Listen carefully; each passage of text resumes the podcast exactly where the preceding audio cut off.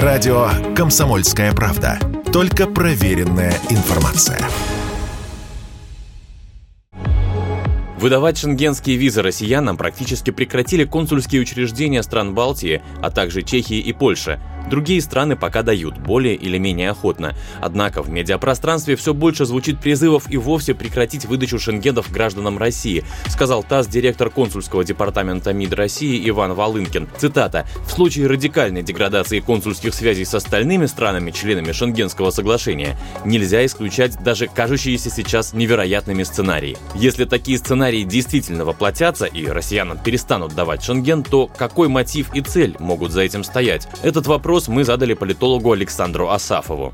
По мнению самих представителей Евросоюза, седьмой пакет санкций уже имеет ну, просто такое номинальное значение, да, реального ущерба какого-то России э, больше нанести невозможно, поэтому ищутся новые пути для того, чтобы создать, ну, как минимум, неудобства гражданам России. И здесь поле по ограничению выдачи виз э, Шенгена, да, шенгенской зоны, вполне себе представляется эффективным пропагандистским ходом, который, конечно, осложнит э, жизнь людей, особенно на приграничных территориях. На это, я думаю, и расчет, так же, как и со всеми другими недружелюбными действиями. Тем временем российский МИД по-прежнему выступает за сохранение возможности взаимных поездок граждан России и Европы и надеется выстраивать визовое взаимодействие с договороспособными европейскими странами. Кстати, для ряда государств приостановка выдачи виз россиянам и вовсе невыгодна, особенно в разгар сезона летних отпусков, сказал Радио КП вице-президент Альянса туристических агентств России Александр Мкртчан.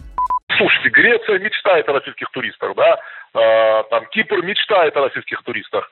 А, даже Италия мечтают о российских туристах на самом деле, потому что вот для этих стран, да, а, там Дании не холодно, не жарко от того, что россияне не приедут, поэтому Дания крайне мало и крайне неохотно выдает визы россиянам.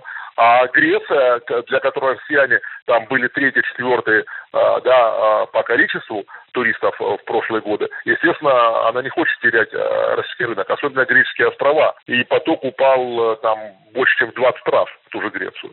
Даже если выдавать шенгенские визы россиянам прекратят, способы посещать Европу у россиян все же найдутся, считает политолог Александр Асафов.